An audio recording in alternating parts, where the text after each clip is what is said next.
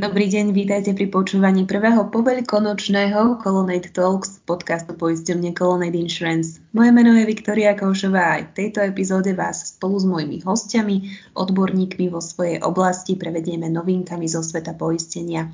Jeden hlas už poznáte, vítam Martina Bajlu, riaditeľa odboru poistenia spotrebiteľov. Ahojte. Druhý hlas ste v Colonnade Talks zatiaľ ešte nemali možnosť počuť, vítam preto aj Jozefa Belicha, nášho skúseného likvidátora poistných udalostí. Ahojte. Dnes sa budeme venovať nášmu poisteniu pre domy a domácnosti Viva. Jar, síce to tak ešte nevyzerá, ale pomaly klope na dvere a mnohí sa preto chystáme na rekonštrukcie. Ako sa to odráža v poistení bývania, čo ak ma počas prerábania vykradnú, čo ak mi materiál alebo dom poškodia vandali, čo ak poistený byt alebo dom vlastníme viacerí. No, to všetko a ešte aj ďalšie vychytávky sa dozviete v dnešnej časti Colonnade Talks. Vítajte ešte raz. Začala by som teda tými jarnými rekonštrukciami, montujeme si rôzne terasy, pergoly, prístrežky, staviame, ja neviem, zimné záhrady, alebo sa rozhodneme, že skrátka teraz je ten ideálny čas na nejakú miernu rekonštrukciu, zateplenie, alebo si vymeníme okna po dlhom čase, alebo rozširujeme svoje obydlie rôznymi uh, inými prístavbami. Ako to rieši naše poistenie Viva? Maťo, asi predpokladám otázka skôr na teba. Áno, takže čo sa týka produktu, snažili sme sa naozaj nový produkt postaviť výrazne jednoduchšie ako časť produktov, ktorá je na trhu, najmä čo sa týka tých samotných vedľajších stavieb. Samozrejme, ak sa s nejakými rekonštrukčnými prácami, prístavbami zväčší hodnota tej samotnej hlavnej nehnuteľnosti, vtedy je naozaj potrebné, tak ako sme si už dávnejšie hovorili, neustále aktualizovať tú poistnú sumu tak, aby tá poistná suma zodpovedala tej hodnote. Takže keď by som pristavil naozaj že nejakú drobnú garáž, nemuselo prísť k nejakému zásadnému zhodnoteniu, ale keď tá, ten rozsah tej prístavby bol naozaj že väčší, vtedy naozaj je nutné upraviť poistnú sumu tak, aby, aby reflektovala tieto zmeny a aby v prípade poistnej udalosti sme nemuseli povedať, že táto stavba je podpoistená. Čo sa týka tých samotných vedľajších stavieb, tak tu už som to sa snažil aj naznačiť, tá situácia je veľmi zjednodušená oproti minulosti.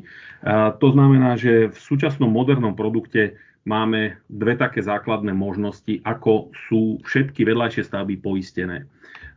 Vždy je to nejaké percento z tej hlavnej e, hodnoty nehnuteľnosti. Pre zjednodušenie poviem dvadsaťpäť percent a päťdesiat percent. Všetky tie nehnuteľnosti, ktoré sú v tej hodnote, e, sú automaticky poistením kryté. A keď si dostaviam altánok, alebo dostaviam si nejakú zimnú záhradu, alebo akúkoľvek nejakú samostatnú vedľajšiu stavbu, prístrešok na vozidlo, e, záhradnú, záhradné sedenie, nie je nutné to žiadnym spôsobom poisťovni ohlasovať až do daného momentu, pokiaľ tá hodnota všetkých vedľajších stavieb neprevýši tú hodnotu, ktorú som si ja na zmluve dojednal. A nech sa nebavíme veľmi teoreticky. Máme stotisícový dom. V prípade, ak mám dnes iba nejaký, ja neviem, murovaný plot a mám e, prístrešok na auto a teraz som sa dohodol, e, rozhodol, že si tam postavím ešte nejaké záhradné sedenie, nejakú pergolu s grillom.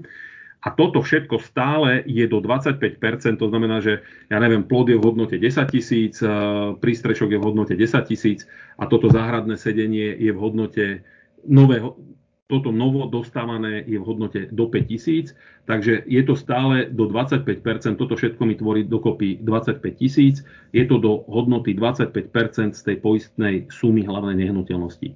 Vtedy takéto drobné prístavby nepotrebujem e, žiadnym spôsobom riešiť, je to automaticky kryté v produkte. Ak by to záhradné sedenie už bolo nad tú hodnotu päťtisíc, čo, čo by znamenalo kumulatívne viacej ako dvadsaťpäť percent, napríklad desať až pätnásť tisíc, v tom okamihu mám dve možnosti. Jedna z tých možností je zvýšiť si hodnotu e, hlavnej nehnuteľnosti, čím tá hodnota dvadsaťpäť percent sa vie zvýšiť, alebo pokiaľ som naozaj nerobil žiadne zmeny na tej hlavnej nehnuteľnosti a iba som zväčšil, ja neviem, možno som tam ešte postavil bazén a potrebujem mať e, sumu tých vedľajších stavieb výrazným spôsobom navýšenú, viem si doplatiť, alebo teda dodatkom si viem zmeniť ten, ten dohodnutý pomer vedľajších stavieb z dvadsaťpäť na päťdesiat a tým pádom hodnota tých všetkých vedľajších stavieb nesmie presiahnuť päťdesiat tisíc. Takže naozaj nie je to nutné vyčíslovať každú z tých jednotných, jednotlivých stavieb samostatne, ale pozeráme sa na to tak kumulatívne, aby to bolo pre klienta jednoduché.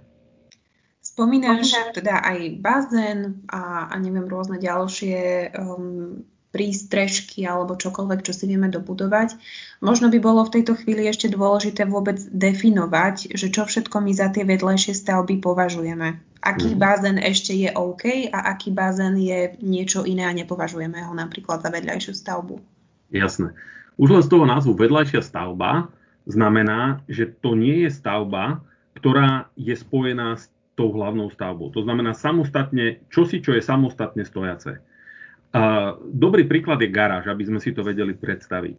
Pokiaľ tá garáž má minimálne jednu stenu prilepenú na tej hlavnej stavbe, ten pôdorys tej, tej garáže je vlastne súčasťou pôdorysu toho, tej hlavnej stavby, vtedy to považujeme, aj keby dodatočne takáto garáž bola dostávaná, vtedy to nie je samostatná vedľajšia budova, to je len ako keby rozšírenie tej, tej hlavnej stavby.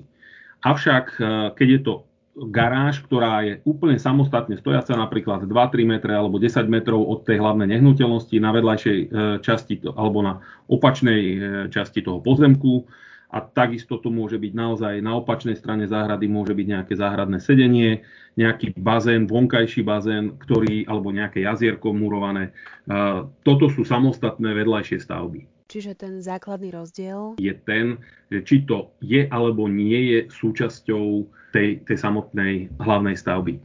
A potom sú, môžu byť také tie rôzne hybridné situácie, skôr, ktoré sa dajú vidieť skôr v nejakom wellness centre. To znamená, že áno, existujú rôzne zaujímavé architektonické riešenia, kedy je nejaký bazén, ktorý je, časť bazénu môže vychádzať aj, aj mimo domu, ale pokiaľ, pokiaľ je súčasť tej, toho samotného domu, ten bazén vytrča von, vtedy to stále považujeme že za súčasť tej hlavnej stavby. Pokiaľ je samostatne stojaci, ničím sa nedotýkajúci hlavnej budovy, tak je to samostatná vedľajšia stavba. Mne to dáva zmysel. Dajme tomu ale, že som v procese rekonštrukcie a ja si ešte len staviam nejaký, ja neviem, prístrešok napríklad, čokoľvek, čo by som po jeho uh, dostávaní mala nejakým spôsobom skolaudovať alebo, ja neviem, zapísať niekam do, do katastra, čokoľvek.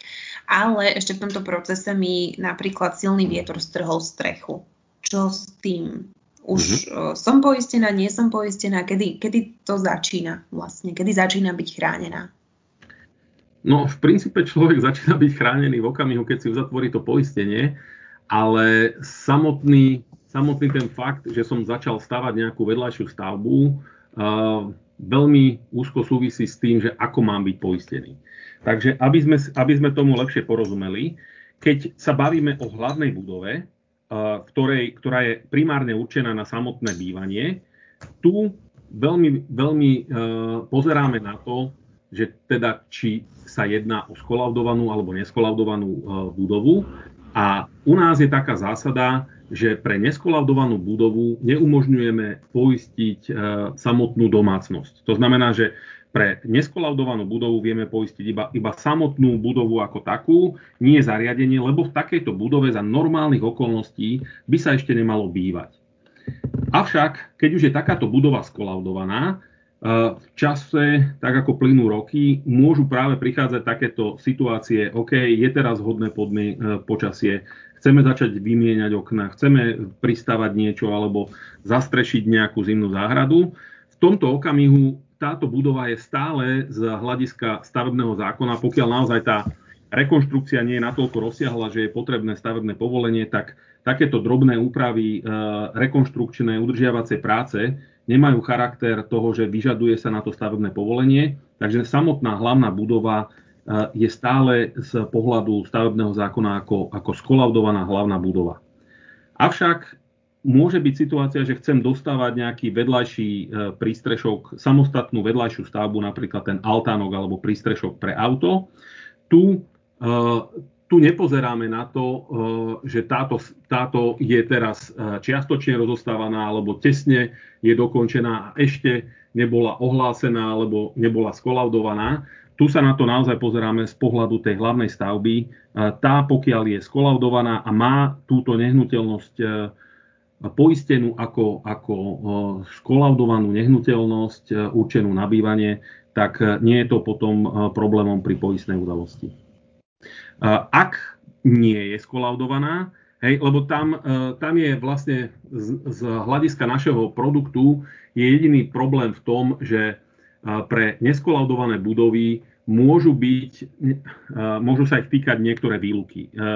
Týka sa to najmä nejakých škôd v súvislosti s tým, že ešte nie je hotová strecha a v prípade, ak tam vzniknú nejaké zatečenia cez neuzatvorené stavebné otvory, lebo ešte strecha nie je, tak samozrejme tieto, tieto škody sú v tom štádiu rozostávanosti sú vo výlukách. Keď už je to skolaudované a dostávané, tak, tak tieto, tieto škody kryjeme. Toto by možno vedela Jožko z praxe ešte nejaké konkrétnejšie príklady asi, že čo sa stáva, pokiaľ nie je úplne dostávaná tá vedľajšia budova alebo čokoľvek. Čo, čo je také najbežnejšie, s čím sa stretávaš v praxi? No, dá sa povedať, že nie je dôležité skutočne, či teda tá budova alebo vedľajšia stavba je skolaudovaná. Ide v skutočnosti o to, či je dodržaný technologický postup a zároveň ide o to, v ktorom štádiu výstavby príde k nejakej škode. A vlastne každý ten prípad sa potom posudzuje individuálne, ale tak jednoducho povedané, pokiaľ mám altánok, urobím na ňom strechu a tá je, dá sa povedať, dokončená po technickej stránke a príde k nejakej veľkej výchrici a strhne ju. Toto by sme určite platili, pretože bez ohľadu na to, či už nejaká pečiatka niekde daná bola alebo nebola, tá strecha mala alebo splňala funkčnosť tak, ako to vlastne technické normy ukladajú. Takže žiaden problém tam uh, v tomto prípade nevidím. Ja by som možno ešte nadviazal uh, na to, čo Martin hovoril v začiatkoch. Uh, napadlo ma, že pri tom dopoisťovaní odporučil by som klientom už pred začatím stavby navýšiť si tú poistnú sumu pre prípad, že viem, že celkové to moje dielo, alebo ten majetok sa zvýši o tú hodnotu, že už je rozumné si tú poistnú sumu navýšiť, čiže postavením nejakých vedľajších stavieb sa zvýši dosť podstatne tá hodnota, pretože poisťovať to až po skončení, až po dostávaní, dá sa povedať, že potom počas tej výstavby by som to nemal poistením kryté. Čiže najlepším časom, kedy si mám prípadne navýšiť poistnú sumu alebo čokoľvek dopoisťovať, je v tom momente, kedy som sa rozhodla, že idem vôbec niečo robiť, hej, aby som bola krytá. Ja by som to možno povedal úplne analogicky, ako je to v príklade, v prípade rozostávanej budovy. To znamená, že ja naozaj začínam tú našu nehnuteľnosť poisťovať aj banka, keď mi poskytuje hypotekárny úver. Chce, aby som ju mal poistenú od momentu nula. To znamená, že ešte tam nie je ani základová doska. Takže ona má zatiaľ v, v dni nula alebo v prvom dni trvania poistenia ešte má reálne hodnotu stavby nula. Napriek tomu ja ju už poistujem od prvého okamihu na sto percent tej hodnoty toho finálneho diela, tak aby kedykoľvek, keď sa mi v priebehu tej poistnej, toho poistného obdobia alebo kedykoľvek, keď sa mi stane tá poistná udalosť, tak aby, som, aby tá poistná suma bola postačujúca na to, aby som mohol opätovne dostať toľko peňazí, aby, aby mi to umožnilo uh, znovu postavať tú stavbu do toho, do toho finálneho štádia.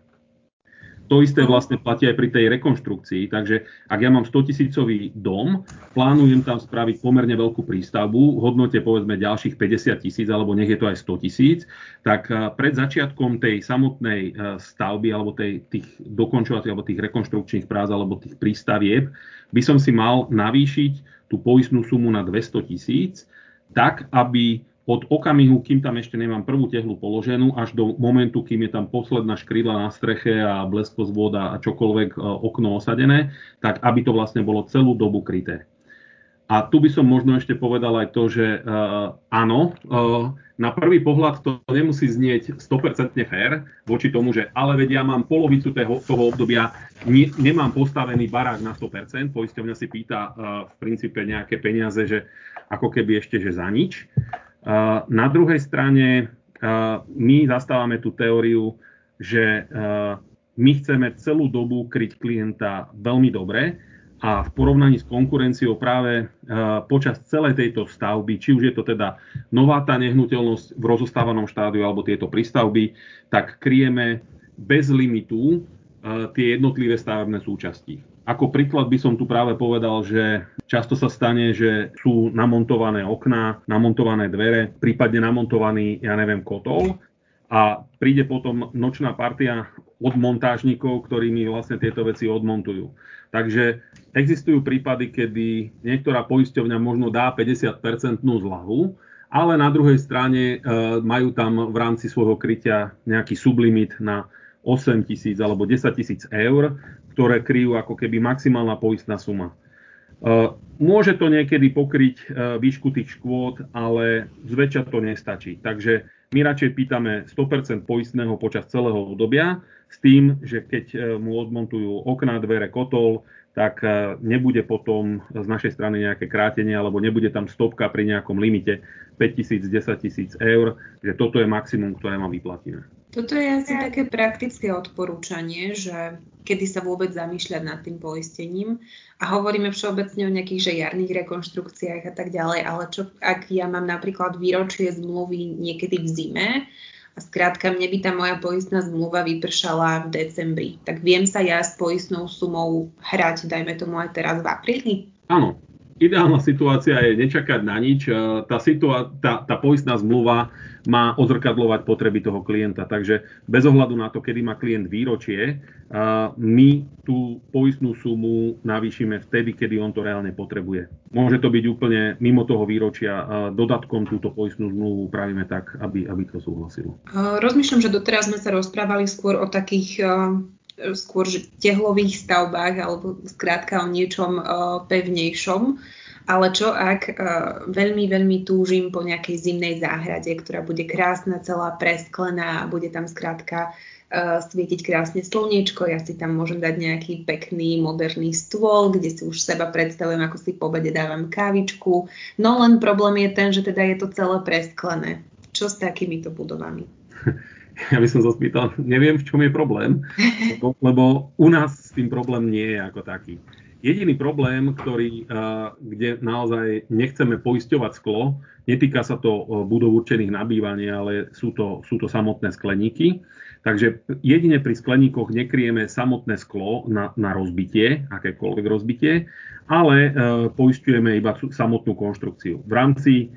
v rámci uh, tej samotnej budovy, či sú to strešné okná, či je to presklenie pergol, uh, terás a podobne. Uh, tu nemáme ani žiadne nejaké požiadavky na nejakú minimálnu hrúbku skla.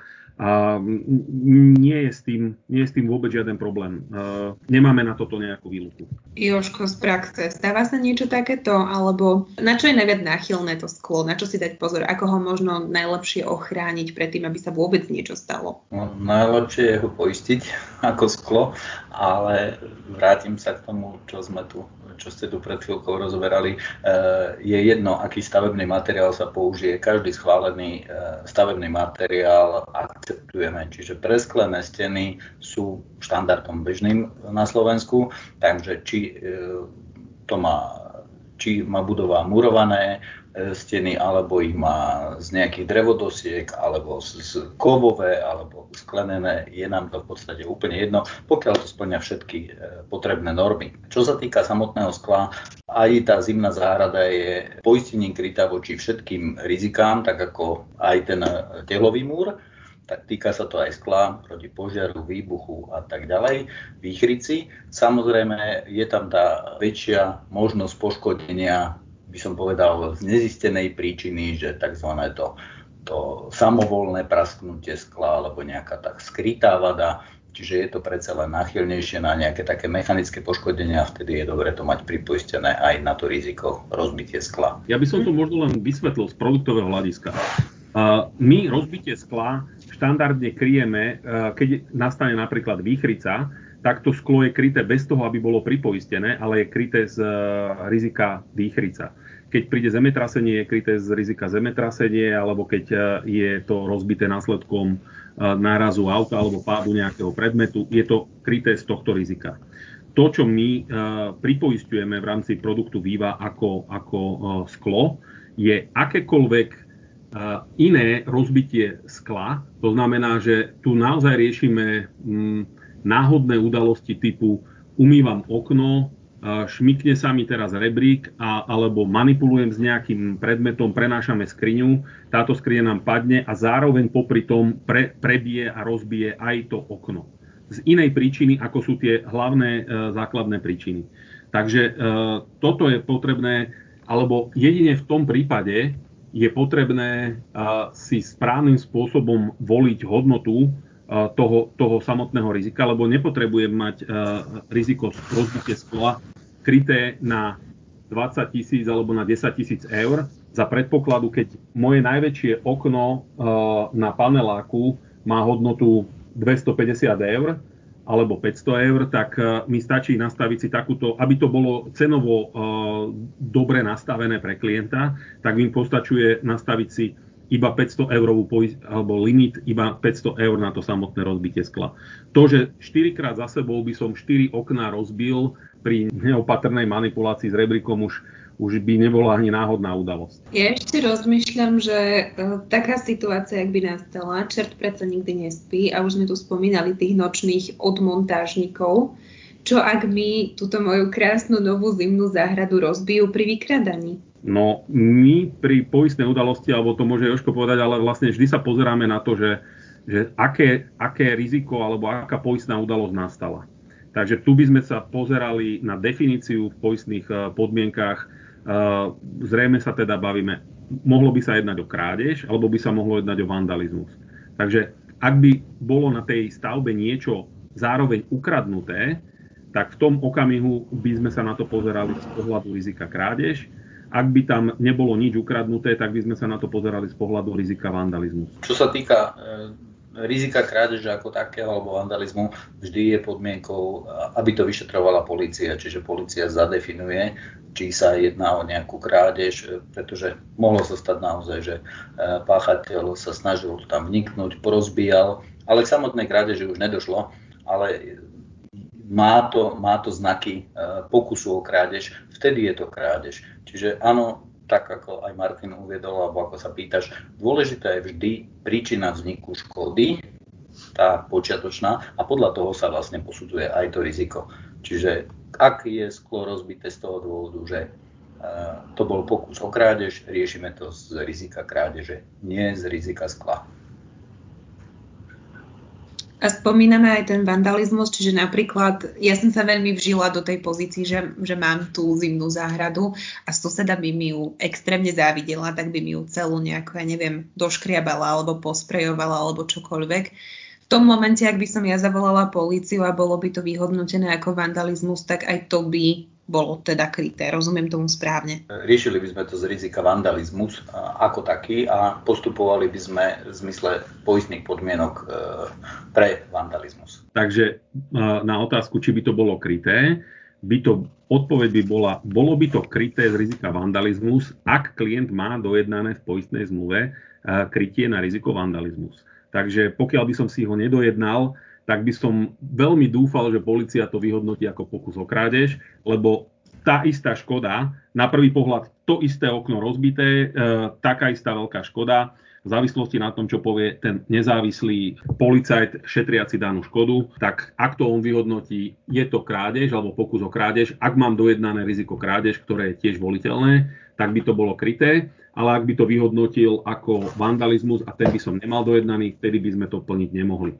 A samozrejme opačne by to taktiež platilo. Hej, takže naozaj sa pozeráme na to, čo nám je povedané z hľadiska teda polície, ako to uzatvorili a podľa toho, že čo bolo dojednané, podľa toho likvidátor číta poistné podmienky a vlastne musí postupovať. Poďme sa presunúť možno ešte na takú druhú väčšiu tému a to, že čo ak má tá moja daná budova viacero vlastníkov. Čo všetko si môžem dať poistiť sám, na čo potrebujem súhlas všetkých, ktorí sú oficiálne vedení ako vlastníci. Ako to vôbec funguje? No v jednoduchosti poistníkom, to znamená človekom, ktorý uzatvára poistnú zmluvu, môže byť v princípe hocikto. Poistení sú však vlastníci, A, a vo všeobecnosti ja by som mal mať poistný záujem chrániť teda svoj vlastný majetok a tým pádom poisťovať si najmä veci, ktoré sú v mojom vlastnom vlastníctve.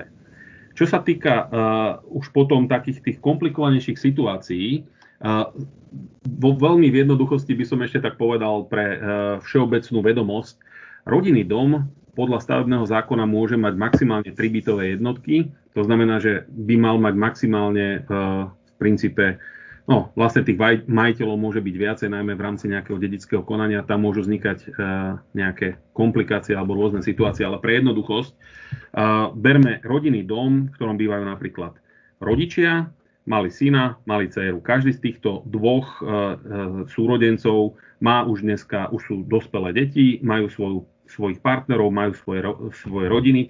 Takže sú to vlastne tri rodiny, ktoré bývajú v tom istom rodinnom dome.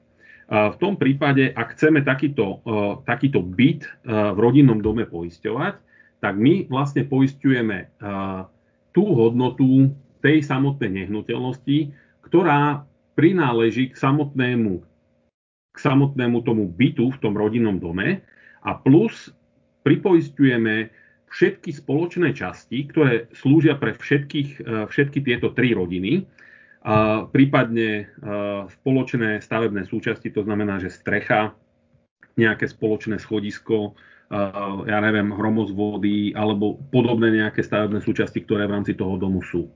A tam sa potom postupuje práve takým podielom, aký majú tí jednotliví vlastníci v rámci, v rámci listu vlastníctva. Toto je veľmi analogické, ako to je aj pri bytovom dome. Neviem, Jožko, skúsiš to ty lepšie rozviesť? Myslím, že si to povedal celkom presne. Pri likvidácii, pokiaľ zistím, že sa jedná o dve, tri alebo viac bytových jednotiek, nachádzajúcich sa v jednom dome a pokiaľ príde k poškodeniu aj spoločných stavebných súčastí, tak ako Maťo spomenul, je to strecha, prívodné potrubie do domu, rozvod elektrickej inštalácie na schodisku a tak ďalej. To, čo slúži pre potreby vlastne všetkým vlastníkom, tam nahrádzame škodu v tom pomere, v akom to ten dotyčný vlastní podľa listu vlastníctva. Na liste vlastníctva je jasne uvedený spoluvlastnícky podiel týchto spoločných častí. Pokiaľ je to škoda len v jeho byte alebo len v jeho bytovej jednotke a sú, sú poškodené len napríklad parkety v jeho byte, tam sa platí sto percent. Pokiaľ je to už škoda na schodisku, má nárok na ten podiel v zmysle toho listu vlastníctva. Dobre, mne, mne je toto, myslím, asi jasné. Aj keď bavili sme sa skôr teda o, chápem tomu správne, že to bol nejaký rodinný dom, čo ak je to, ja neviem, nejaká osemposchodová bytovka. Funguje to podobne? Úplne rovnako. Jediný rozdiel je naozaj v tom, že ten rodinný dom môže mať maximálne tri bytové jednotky. Bytový dom, neviem, či náš stavebný zákon to nejakým spôsobom obmedzuje, ale tak zo sveta vieme, že sú už dnes aj vyše sto poschodové mrakodrapy, takže tých bytových jednotiek tam rádovo môžu byť ohromné množstva. V princípe pri štandardnom bytovom dome, ja neviem, desať, jedenásť, pätnásť poschodovom sa bavíme najmä o tom jednotlivom vchode. Hej, takže tam je napríklad, ja neviem, tridsať, tridsať bytových jednotiek a jediný rozdiel je v tom, že je to, ja neviem, štyri tridsaťiny, alebo pri rodinnom dome sú to napríklad, ja neviem, jedna tretina. Ak by som možno mohol doplniť, v prípade veľkého obytného domu, kde je veľmi veľa tých bytových jednotiek, sa nestáva, že by klient nahlásil škodu na streche, kde v podstate je štyridsaťosem bytov, hej. V tomto, v takom prípade sa zvyčajne aj náhrada škody rieši z poistenia domu ako celku. Skôr e, môže nastať tá situácia, že je nejaký, nazvem to dvojdom, alebo teda je to jedna budova, v ktorej sú dve bytové jednotky, kde už ten klient v podstate má päťdesiat percent vlastníctva aj tej strechy a tam by si uplatňoval nárok na náhradu škody zo svojho poistenia ako poistenia rodinného domu, respektíve časti rodinného domu, tak tam by sme teda platili v tom pomere tých, respektíve polovicu škody by sme zaplatili. Čo je podľa mňa dôležité ešte povedať, v rámci tých spoločných priestorov, tam je to pomerne jednoznačné, že my nerozlišujeme, že ktorá škrydla je nad ktorým bytom. V princípe každá tá spoločná časť, keď je spoločná celá strecha, tak bez ohľadu na to, že či je to diera nado mňou, aj ten druhý spoluvlastník je na každej jednej škrydle na streche je päťdesiat percentným vlastníkom.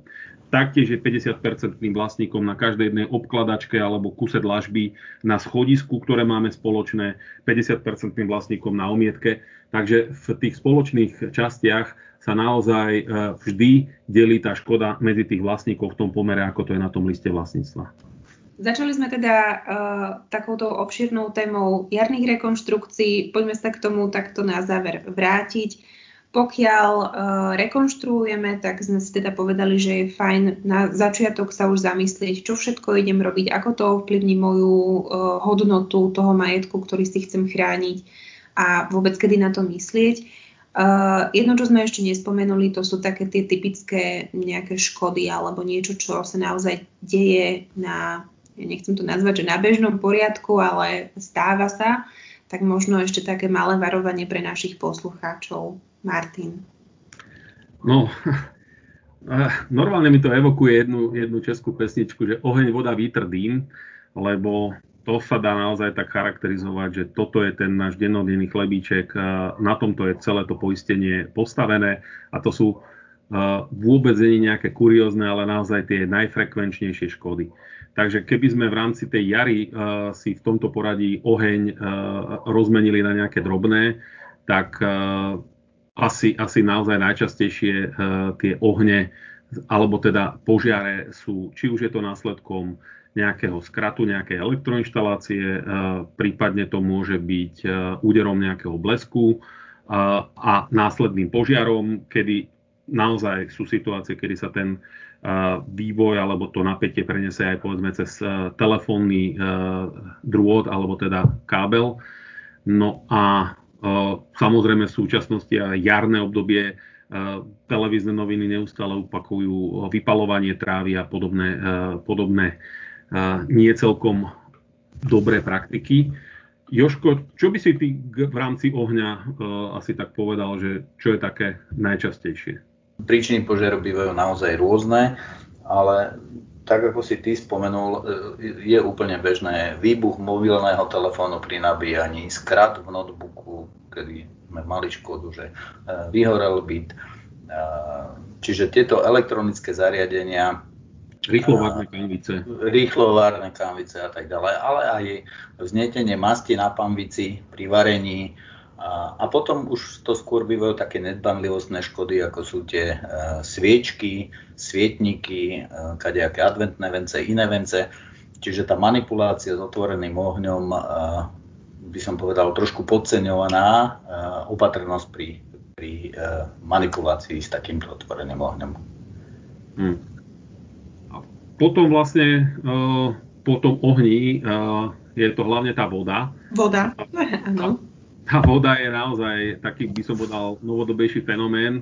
V princípe za posledné obdobie by som povedal, že tvorí väčšie percento škôd ako samotné krádeže alebo ostatné typy. Naozaj by som povedal, že najrýchlejšie rastúce. A tam sú tie škody asi typovo fakt, že veľmi rôznorodé. Ale dá sa naozaj povedať, že čokoľvek, čo je e, napojené na nejaké vodovodné potrubie, môže nejakým spôsobom prasknúť a tá voda potom, a nemusí to byť len voda, môže to byť aj nejaké médium určené na výhrev, tak e, toto potom spôsobuje množstvo škôd. A čo sa týka už potom tých samotných riešení, tak e, tam naozaj by som povedal, že veľmi hrdo poviem, že e, my ako poisťovňa sa snažíme veľmi profesionálne pristupovať k tomu riešeniu tak, aby to bolo veľmi efektívne pre toho klienta. Jožko koordinuje sám práve takéto externé spoločnosti, asi vie detaľnejšie rozpovedať množstvo možných situácií, ktoré alebo ako postupujeme. Vzhľadom na to, že naozaj tá výstavba ide dopredu a byty sú čím ďalej komfortnejšie a obnáša toto, že máme ďaleko viac rôznych stavebných prvkov v tom, v tej stavbe, hej, čiže podlahové kúrenia, ohrevy, chladenia, klimatizácie, podomietkov a tak ďalej. Čiže je tu ďaleko väčší predpoklad vzniku škody. No a tak ako Maťo spomína, skutočne e, vlastne vieme poskytnúť alebo poradiť klientovi, odporučiť mu firmy, ktoré mu vedia efektívne pomôcť s odstraňovaním škody vzhľadom na tú rýchlosť a, a celkovú efektivitu. Čiže odporúčame im sušenie, pokiaľ je to potrebné, aby sa nemusela, aby sa byt nemusel moc rozoberať. Stačí použiť nejaké to sušenie. V prípade požiaru takisto spolupracujeme s firmami, ktoré vieme odporučiť, ktoré vedia veľmi rýchlo a efektívne vyčistiť byt od zadimenia, pretože pri tom horení naozaj vznikajú škodlivé látky, pretože v tom byte horí všetko možné, plasty, a neviem čo všetko, hej, čiže nie je to len klasické drevo, ale sú to rôzne škodlivé veci, ktoré vlastne požiarom zhorením spôsobujú, že ten byt je vlastne plný škodlivých látok pre naše zdravie a tieto firmy vedia veľmi efektívne vyčistiť tie priestory a uviezť ich do hygienicky nezávadného stavu. Ako sa suší taký byt? Toto je možno taká laická otázka, ale... No problém je zasa v tom, ako je ten byt e, moc moderný, pokiaľ má podlahy, pod ktorými ešte je izolácia a tak ďalej. Je potrebné vlastne sušiť aj tú podlahu, respektíve izoláciu, ktorá sa nachádza pod tou podlahou, po ktorej chodíme, a na to sa používajú e, rôzne zariadenia, ale je potrebné niekedy robiť návrty do podlahy, čiže urobia sa len menšie diery, alebo cez e, špáry medzi stenou a podlahou sú v podstate e, také nástavce, ktoré sa tam pripevnia a cez tieto sa vháňa e, dovnútra vzduch a zároveň na opačnom konci sa vlastne vysáva ten vzduch von, čím vlastne prichádza k tomu, že sa ten priestor, e, ktorý je pod betónom a pod podlahou, vlastne vysuší. Ak by sa to neurobilo, bolo by treba vlastne vytrhať kompletné podlahy a nanovo ich zhotovovať. Čiže to by bolo veľmi pracné, veľmi nákladné, aj časovo. Ja si pamätám, že sme mali jeden byt, kde dlhodobo zatekalo do podlahy a kde zhodou okolností viacerých aj z dôvodu technického riešenia nebolo možné sušiť a odstraňovanie škody trvalo viac ako tri mesiace. Ľudia sa museli, majiteľ bytu aj s rodinou sa museli vysťahovať na viac ako tri mesiace zo svojho bytu, nájsť náhradné ubytovanie a v podstate prišlo k veľmi veľkej rekonštrukcii bytu a celá tá škoda vyšla, alebo náklad na odstránenie škody bol viac ako päťdesiat tisíc eur. Čiže jedna kvapkajúca hadička spôsobila tak veľkú škodu, nielen finančnú, teda, ale aj to časové, časovo to veľmi dlho trvalo, kým vôbec sa ten byt uviedol do pôvodného stavu. Takže preto odporúčame to sušenie, aby sa vlastne predišlo tomu, že by sa musel byt rozoberať, v podstate vyberať podlahy a, a robiť také veľké zásahy do stavby. Je to určite niečo, kedy si človek povie, že je fajn mať na toto ľudí, ktorí mi to vedia odporučiť, vybaviť, prípadne nejako s tým pomôcť, lebo toto si asi nevieme predstaviť robiť sami. Stále mám v hlave tú pesničku Oheň, voda, vítr, ale napadá mi pritom ešte možno také jedno odporúčanie do života, senzory. Presne na takéto kvapkajúce potrubia čokoľvek. Áno, senzory sú dneska... Tak ako sa mení celá naša technologická doba, tak je určite dobré a silno odporúčam akékoľvek senzory mať. Či už je to ten samotný dobrý pocit z toho, že som chránený, a naozaj veľká väčšina ľudí ten alarm má práve kvôli tomu, kvôli tým krádežiam. Na druhej strane doplnenie existujúceho systému o senzory, ktoré mi signalizujú nejaký únik dymu, nebodaj únik cé o dva. A v neposlednom rade sú to samotné tie vodovodné škody.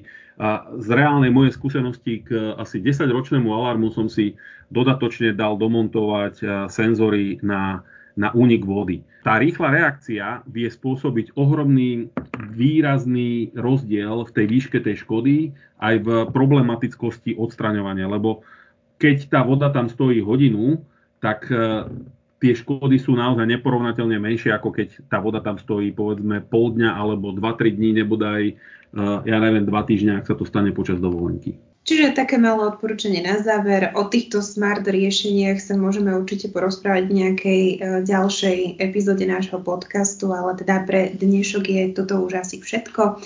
Moje meno je Viktória Koušová a dnes sme sa s Martinom Bajlom, riaditeľom odboru poistenia spotrebiteľov a Jozefom Belichom, likvidátorom poistných udalostí, venovali nášmu poisteniu Viva pre domy a domácnosti.